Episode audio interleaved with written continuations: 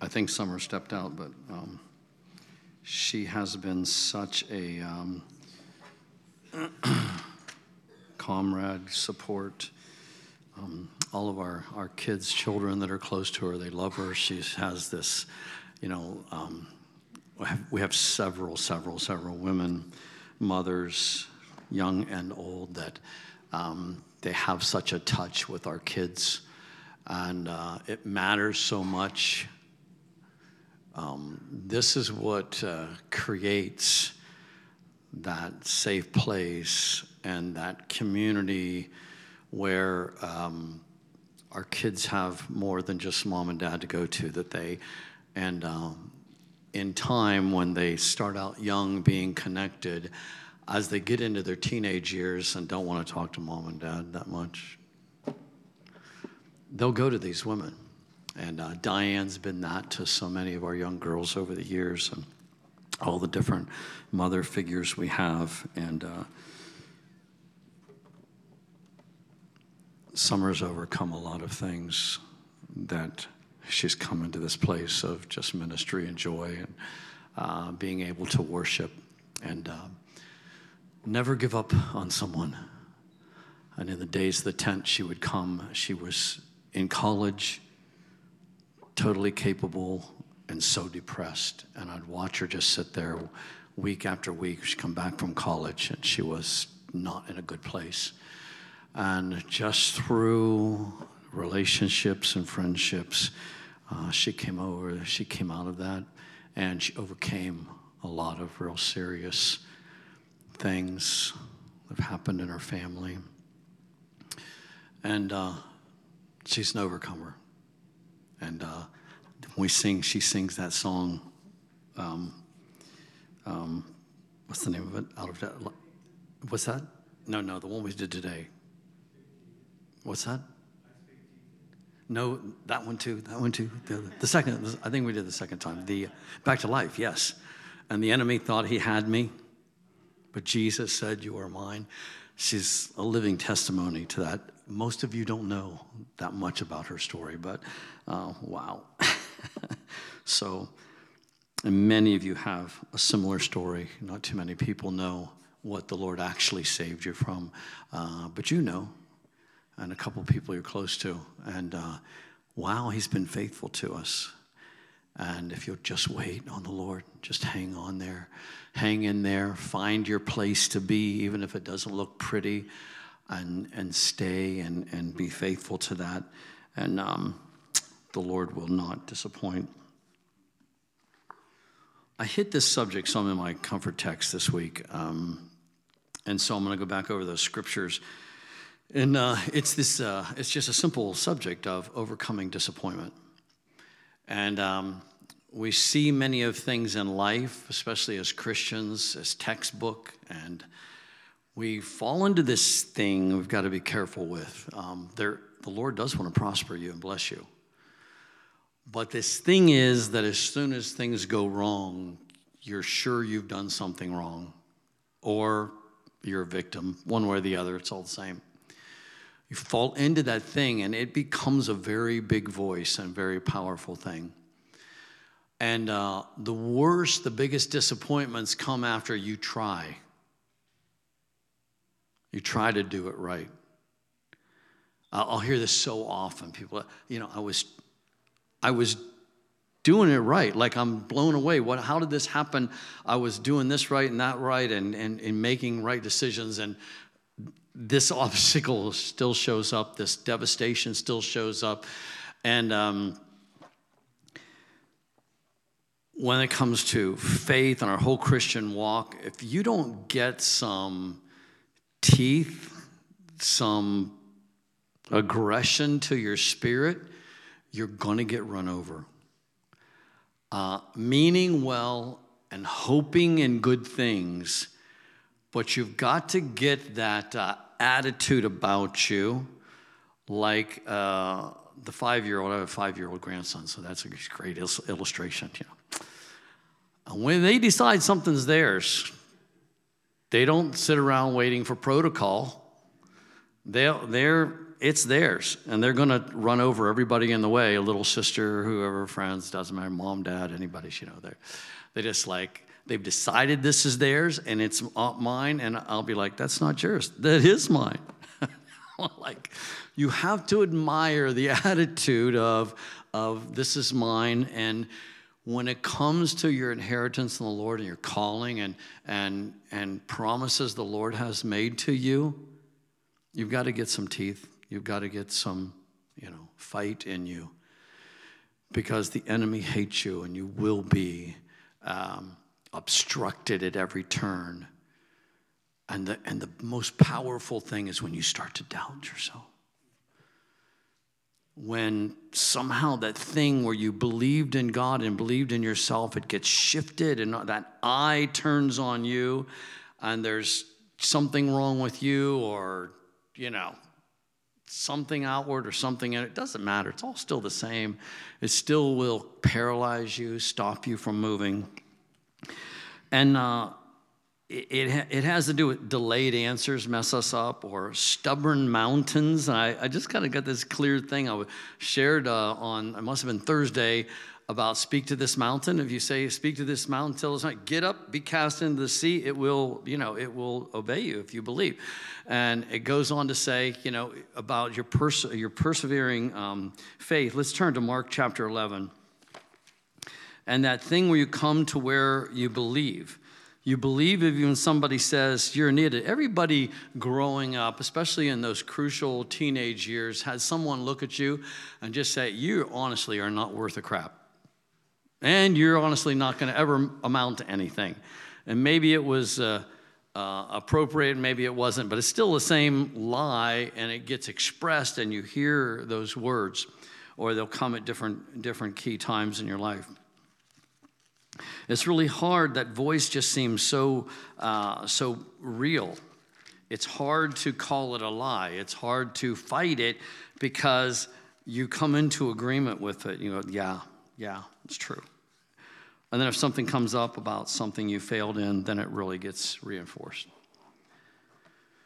In Matthew 11, um, 22 through 24, Jesus replied, Let the faith of God be in you. Listen to the truth I speak to you. If someone says to this mountain with great faith and having no doubt, Mountain, be lifted up, thrown into the midst of the sea, and believes that what he says will happen, it will be done. This is the reason I urge you to boldly believe for whatever you ask for in prayer. Be convinced that you have received it and it will be yours. And as a group, we've not been great at being convinced. We ask sometimes half heartedly, or we ask out of an emotion, uh, and, and we get uh, discouraged, or the answer doesn't come, or something happens, and we, we find ourselves back on our haunches. We've stopped moving forward, we've stopped moving, period. And whatever scenario is going on in your mind, whatever lie is going on, telling you, can't, you've, it's too late, you've made too many mistakes, or you've just been left out. God loves everybody but you. I mean, it's just like, I know it's silly, but that's the little thing that's on our shoulder whispering in our ear sometimes. It doesn't matter what your age is, doesn't matter how much, how smart you are, how much you know.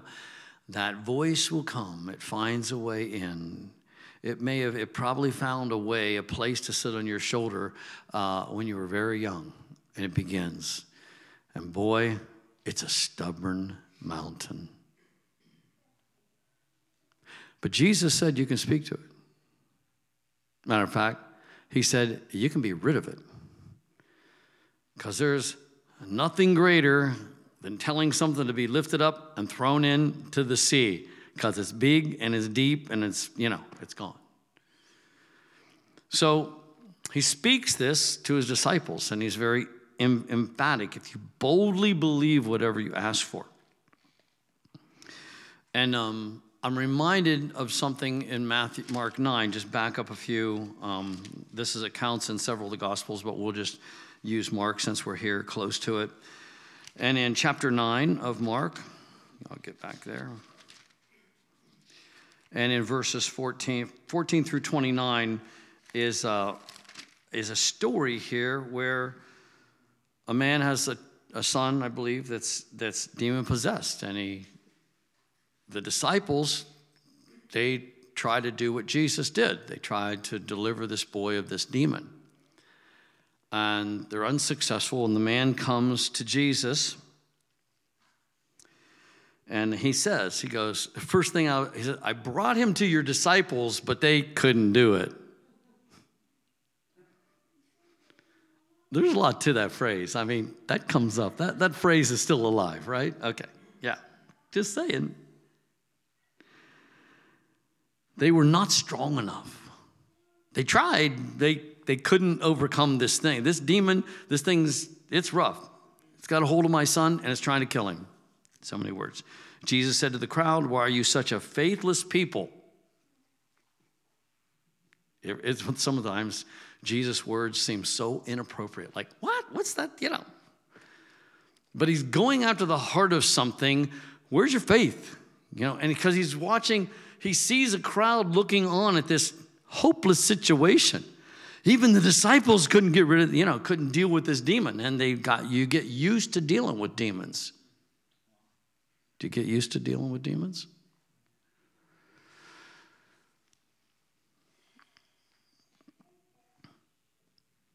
In verse 20, um, I believe it's, yeah. So they brought him to Jesus as soon as the demon saw him. It threw the boy into convulsions. He fell to the ground, rolling around, foaming at the mouth. Not a pretty picture. Jesus turned to the father and asked, How long has your son been tormented like this? Since childhood, he replied, it tries over and over to kill him by throwing him into the fire or water. But please, if you're able to do something, anything, have compassion on us and help us. Jesus said to him, What do you mean, if? If you are able to believe, if you are able to believe, all things are possible to the believer. When he heard this, the boy's father cried out with tears, saying, I do believe, Lord, help my little faith. Now, when Jesus saw that the crowd was quickly growing larger, he commanded the demon, saying, Deaf and mute spirit, I command you to come out of him and never enter him again. Okay, that's cool. That's Jesus. But the question still remains why couldn't the disciples do that? Which they're still bothered by this, which they should be. We should be. The demon shrieked through the boy, and the terrible seizures finally came out of him. As the boy lay there, looking into like a corpse, everyone thought he was dead. But Jesus stooped down, quietly took his hand, raised him up to his feet, and he stood there completely set free. Afterwards, when Jesus arrived at the house, his disciples asked him in private, Hey, hey, hey, hey, hey. You know, he gets in the door and, Hey, we got, we got to talk to you about something. You know? That conversation. Why couldn't we cast the demon out? He answered them this simple thing this type of powerful spirit can only be cast out by prayer and fasting.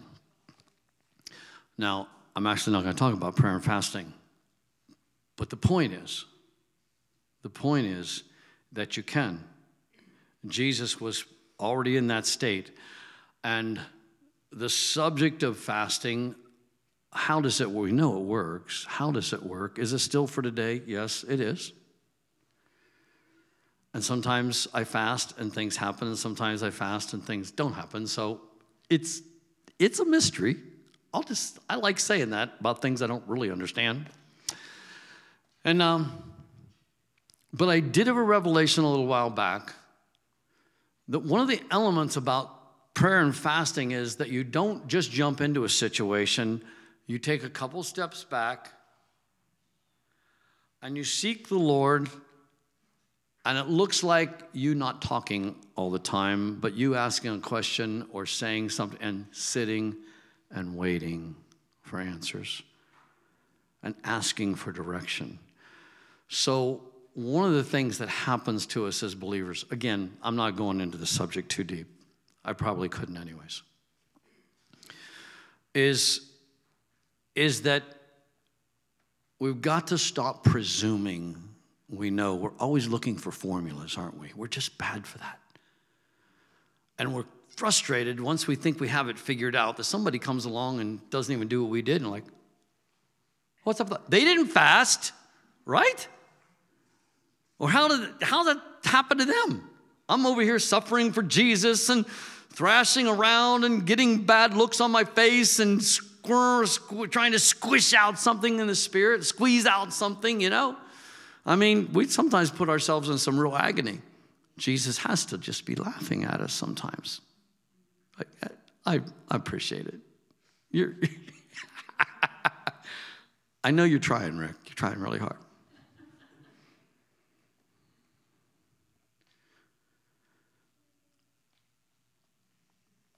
But it's about, for sure, this absolute dependence on Him, following the Spirit. Jesus, in the situation, he knew exactly what to say, didn't he? He didn't have to stop and pray, but he was already, it was his life. He did this one fast, deals with the devil, the whole nine yards, you know. That was a fast. That was a fast. I'm, boy, I'm glad I've never had a fast like that.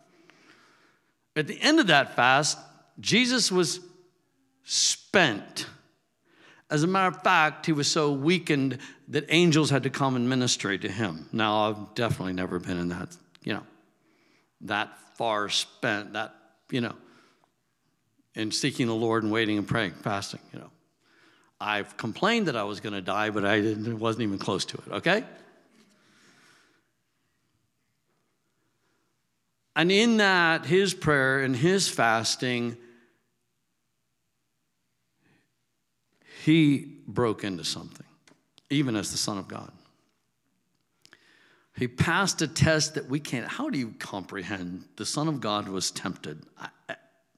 Does that fit in your theological box? But the word says he was. Like, hmm. I know you threatened to put a big hurt on me, you know, waterboard me or whatever, you know. I'm going to really have some second thoughts about how I'm going to answer something. I mean, we all have our threshold where we can't endure past that point.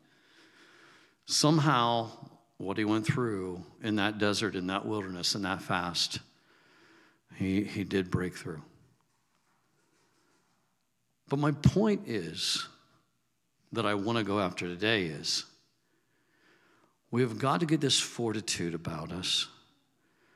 And a lot of it comes from number one, believing that you are who Jesus says you are, believing through promises that you have favor, believe that you're called, that you're chosen, regardless of your faults and your shortcomings and your struggles, believing that God's bigger than all of your frailties because you're not going to be the first or last person with faults that God used, anyways. I mean, the Bible's full of them. You don't fail a whole lot worse than to laugh at God when He gives you a promise, like Sarah did. That was like, I'm sure the sun stood still for maybe just a moment, not recorded, but it's like, it's like, I didn't laugh. Oh, but you did laugh. But that's okay, Sarah. I'm bigger than you. And it will happen, and I'll be back in a year, and you'll have a child. God had the last laugh. He's bigger than us. It's great. It's wonderful. And the biggest thing is, you run into something, we've got to get this thing about us where we just we fight. If the enemy can get you to stop fighting, stop pressing forward, he's got you. You're dead. That's all he has to do. He doesn't have to take you out. Just get your forward momentum to stop. Just get you to doubt. Just get your countenance to drop and fall down. Get you to lose faith, forsake faith. Just get you to do that. And we can spend, we all have our bad testimonies, our stories we don't like to talk about, the seasons where we lost heart. Life got extremely tough and hard or you felt extremely just left, forsaken, lost your vision, lost your purpose, don't know what, you know. And, and it's hard to come out of that. It's, it's a real battle, it's a real struggle. When the lifeblood and the Spirit is flowing in you, don't take it for granted. It's like run, run when you have that, and and do everything you can to stay in the peace of God and the Spirit of God. I, I have just, I have it on my heart. I always have to go back here. Go back. By, oops, by choice. Um, I'd gotten this book, and the reason I'm taking time to talk about this is called The Miracle, American Miracle by uh, Michael Medved. I had not known of him before. he read, wrote the most awesome book about the providence of God over America since its inception. And uh, another author named Ned Ryun, spelled R Y U N, um, he also read about, wrote about our republic and some things that were established. There was something unique about the founding of America that God Himself ordained from the beginning, even to the point He held it off for a while. everybody was trying, once the, this land was discovered, everybody in, in Britain, and many, many in Britain and in Europe, where were like, there was, it was a thing to go establish a colony there uh, because there were resources here, some of which was human. We hear about the blacks that were enslaved, very tragic. Do you know that the American Indians were also captured and enslaved? I miss that. Taken back to England, sometimes sold for 20 Euro, euros, you know, a piece. And, and yet, God in His sovereignty was working all of these things. When I just want to tell some stories, man, like it's so good. We also all know about the Mayflower, that little boat they come across on. Everything about the trip was hard. Extremely hard. More hard, more difficult than I ever comprehended. And when they finally got here, they were 250 miles off course. They were north 250 miles. That's nothing in your car. That's a big deal in December on the East Coast. And the weather is not favorable at all. There was ice on the boat. You know you're having a bad day when there's ice on the boat. The trip took them, it took 66 days. I think it was supposed to take less than half of that time.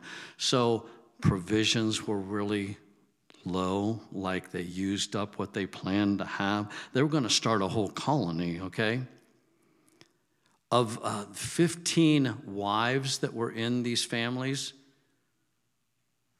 by like past, they got past that winter. 13 of them, let's see, there were 15, there were eight, must have been 18, 15 died, there were five left. Somehow the number was there were five of them left. Can you imagine us standing 15 of our women up and or a number of them up and then have a large group set down there's only 5 left of all that came one woman gave birth to a child on on the mayflower coming over now the mayflower wasn't air conditioned probably wasn't heated either. And they had to spend a lot of time below deck in the cargo area. This I didn't know, that was only four feet high. And sometimes they'd stay there for days on end because the weather was so bad. And they said, that's where this woman gave birth in this very difficult place. When they do show up, they're, they're not where they're supposed to be. They're in Massachusetts. They were headed for New York City, Manhattan, which wasn't then. That's where they were supposed to be. That's where they're chartered to be. To get to this place, they're all this distance. In time, it's, in time they realize that it was the hand of God for them to go there because they came into this bay They have a little uh, boat that is called a shallop, uh, some funny name. They can hold a certain amount of men and, you know, small, and they, they could travel from the main ship to get to the land. The weather was so bad, and they were in the midst of a storm trying to get get to shore. They were going to leave and go down the coast just five or six days, but the weather was too bad. They had to turn around. They stayed there. On the wind and the waves, and all of a sudden, a wave caught this small boat. I wish I could see the name. I've highlighted, but I don't see it right now. And it took it in and put it right on a beach. Like, boom. They're just there, out of the water. Like they don't have, they just can step out of the, out of the boat and get, get on this land. And in time, they discover this, there's unexplainable things that happened, had been happening. Many people would come uh, since Christopher Columbus, et cetera, putting, starting colonies, colonies would fail. Um, down by the vacations, we go to Nag's Head. In, in, inland from there is the theater called The Lost Colony. And uh, uh, somebody named Raleigh had tried to establish that colony. See, it took the providence of God for a colony to survive. That colony just disappeared. And uh, the man that that left, that came, and then he had he left. He left his granddaughter, his daughter. When he came back two years later, they were all gone. They're just gone. They don't even know what happened to them. So the Plymouth Brethren get to the shore and they begin to, to explore and look and they realize and they find a field, a clearing where the trees have been cleared out, and they start to realize this used to be a village or something. And they find food stored, they find all of these provision, they find things. And what had happened that several years before, a plague had hit all of the Indian villages. And uh, it's hard to know where to park this reality. It's history. And they had had all these settlements along the way. These were some of the very Indians that different traders would come in and capture Indians and take them back to England and Europe to enslave them. And so they realize they find this food and then they start to hear this. They're like, what happened to the people of this? Where, where are these people? They're gone. And uh, they find out there was a plague that had just ended the year before. It had just ended. It was either smallpox or measles, something like that. But it was those things are very deadly if you're not immune at all. They just boom, wipe out whole villages. The whole coast was just uh, full of uh, dead bodies. They had died from this plague. But it created a place for them to move into and then right after they're there, you see the Thanksgiving stories in our history books on the Indians that are there. Well, an Indian walks up, funny story. You see this guy, all of a sudden, he walks out of the, uh, uh, the bush, and they're like, they get, they're like, get ready to defend themselves. And um, he's not well dressed. He's not dressed hardly at all, just barely, just barely. And he walks up to them and he says the funniest thing. He says, um, I gotta find where it's at. I'm sorry. You know, when you're underlining these things, go, I know exactly where this is at. He says, he says, he says, I've got to find out who he is. I'm sorry.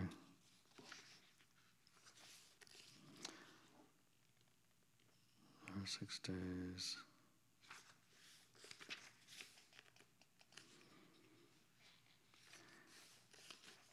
He calls them, oh, yes. He walks up to them, to this group of them. He says, Welcome, Englishmen, in broken English. They're like, What? And then he asks the question, Do you have beer? now, that's funny for this Indian to ask that. It's really funny that the Puritans might have, you know, these are the, you know, they had beer. You know, do you have beer? We just ran out. Like, what? What? But that was the drink that they brought that would stay and be healthy because the water, was hard to find high in water. It's like, wow, crazy. So this guy, this Indian befriends them and they're uncomfortable with him. And so they start giving him gifts and do everything they can to get him to, uh, to leave. His name is um, Samoset. He eventually leaves, but he comes back with another Indian whose name is Squanto. Have you heard that name? Like that, I have heard. Squanto had been captured as a 12 year old, taken to Europe, enslaved, captured. He finally made his way back to his homeland. And you'd think he'd be really bitter at the English, but he came and he, he helped them through that winter. And the next spring, he taught them how to plant food, how to plant corn, how to do things they didn't know what to do. If it wasn't for all these sovereign things like this that kept happening, they would not have made it. But this group had the blessing of God on it, like God was working and saved them. That is our country. Other settlements failed.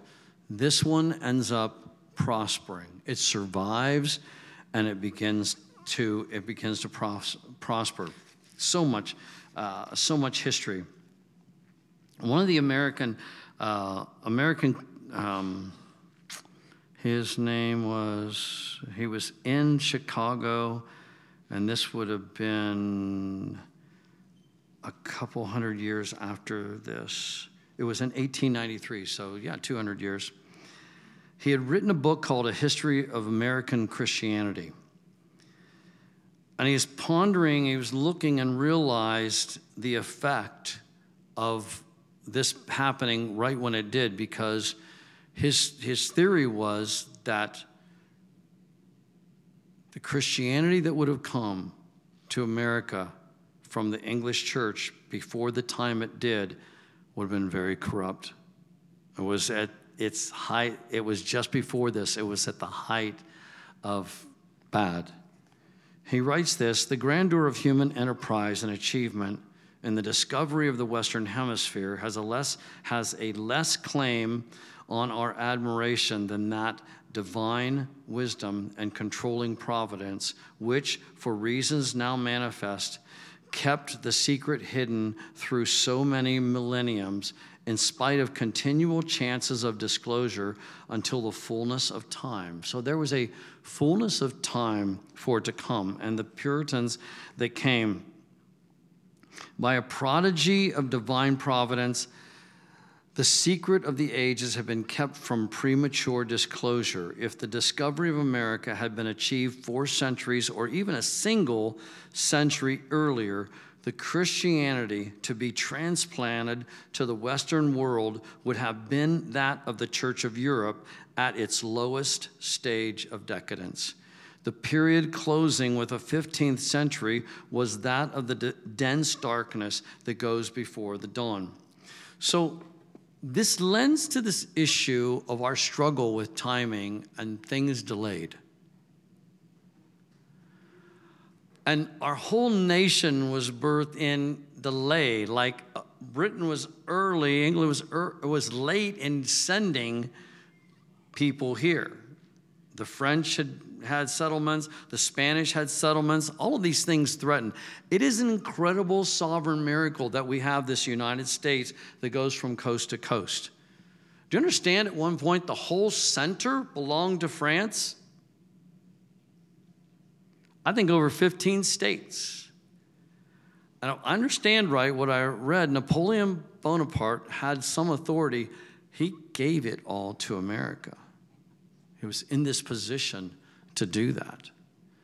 We would have been so divided. We would have looked like a lot of the European countries that are all segmented and broken, and you know. And, uh, and so all of that was so sovereign. They could have easily gone all kinds of directions, yet there's a sovereignty of God to work it out. And everybody that was involved struggled. They had to endure, they had to press through all kinds of hardships, deaths, and destruction. And, and sickness, disease, um, all kind of things, but they had this fortitude in their spirit to overcome. Our whole nation is based on that. That is why I'll encourage you, I encourage everybody I talk to, do not despair about the condition of our nation. I know there's a lot of reason to despair, but don't give in to it. Believe in something bigger, believe in providence.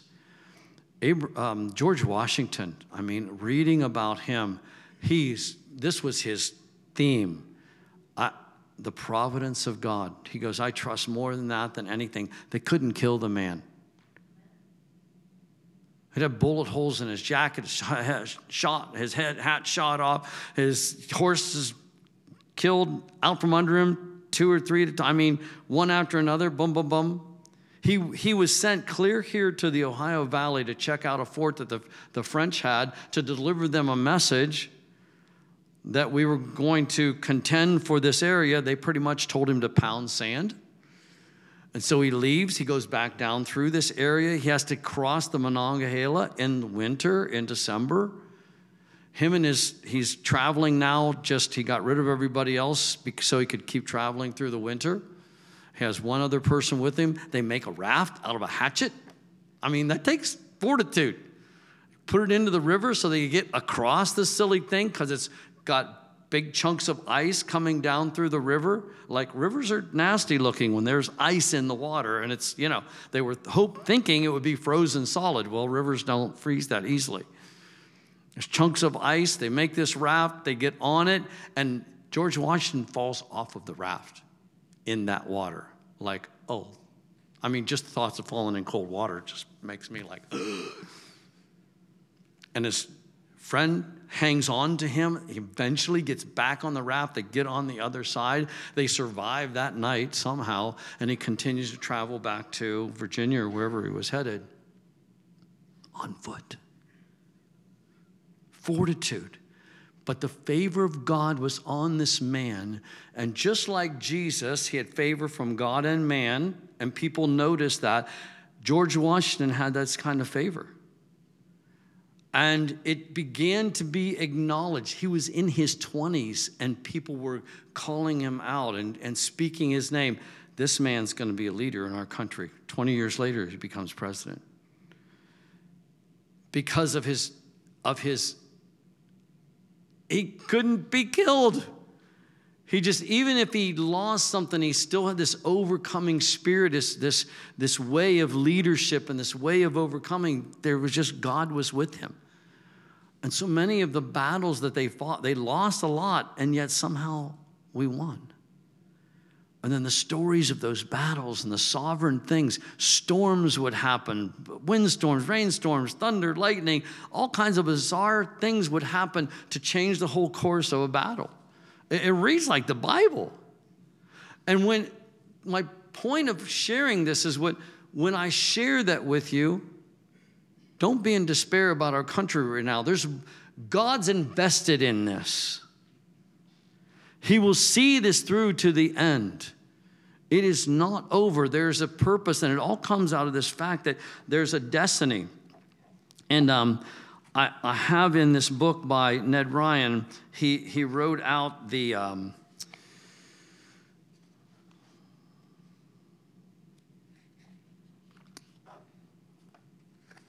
the Mayflower Compact. And this agreement was made on the Mayflower before they hit land. The pilgrims were intent upon advancing the kingdom of God in the new world and were determined to build their new lives according to the scriptures. This is why I believe this succeeded. I don't care who or what you look at in this nation right now, they need to be put on notice the original design and purpose of our nation was to further the gospel. And you ain't bigger than that. I don't care what color you color your hair, what you call yourself, I don't it doesn't matter. This thing is bigger than all that. There's a destiny, there's a purpose. When you're part of a purpose that's bigger than you, you can take great confidence in that. Like, yeah, this is not about me.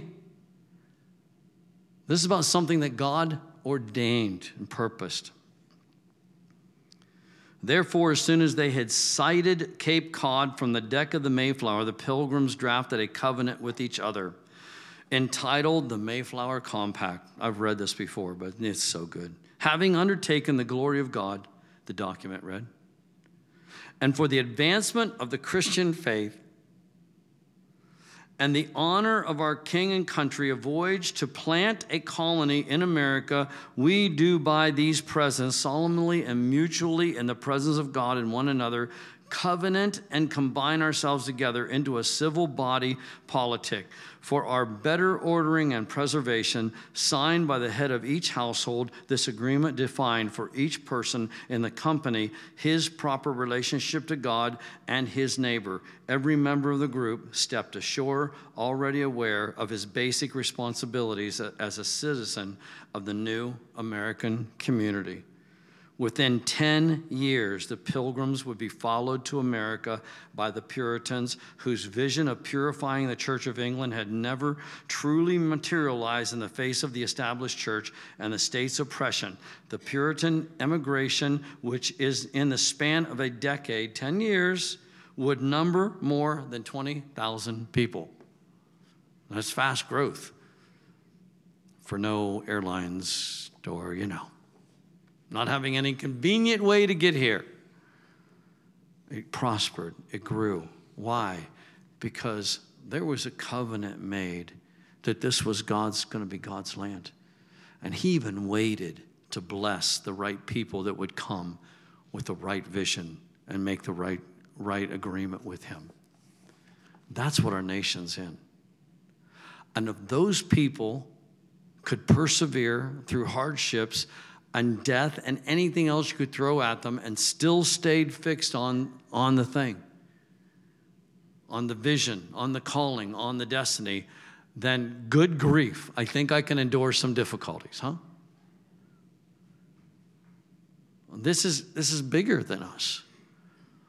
And you can, I want you to have faith for our nation because it's God called us. God wants us to overcome. He wants, He has a destiny for us to fulfill. And though enemies come to steal it, He's not done yet.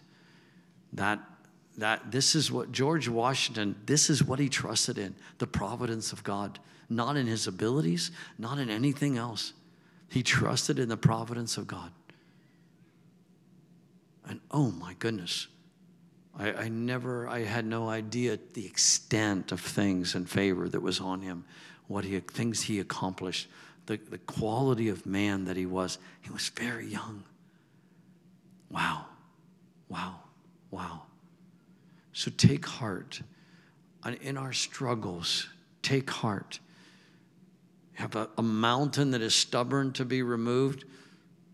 There's only one, there's only one recourse.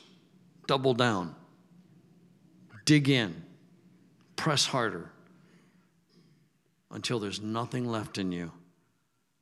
You'll never, but you'll never regret, regret pressing forward. You may regret if you quit.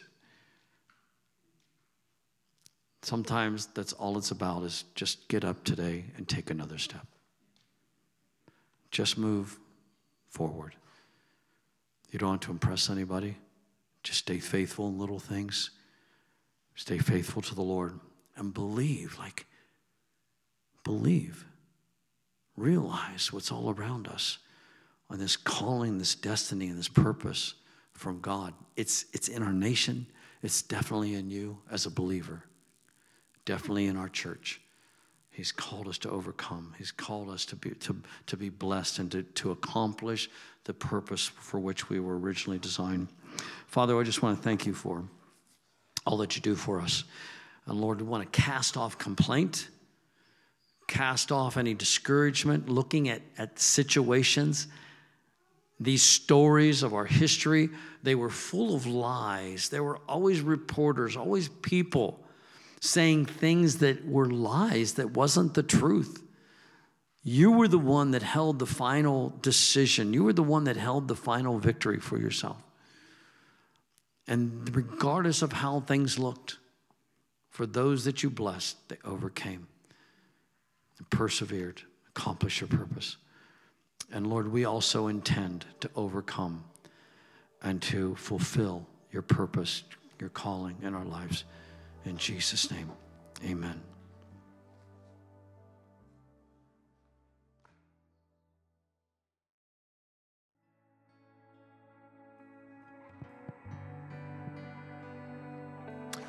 I've been on this uh, journey over the past couple years, um, trying to trace back my uh, my family lineage, um, which has been really really cool. It's an adventure you can have on a on a cold wintry night, um, and it's it's not for everybody, but it's it's pretty neat. So so one of the things you quickly learn when you're when you're looking back throughout your own history is how how vast and expansive it can get right so just just looking at trying to figure out who your parents are, right? That's that's pretty simple. So it's two to the first power. So that that equals two, right? Everybody's got a mother and a father. Um, but if you go back just 10 generations in your lineage, what that is is it's two to the 10th power. And so that's 1,024 people, mothers and fathers, that, that creates the blood that flows through you. So over a thousand people, right?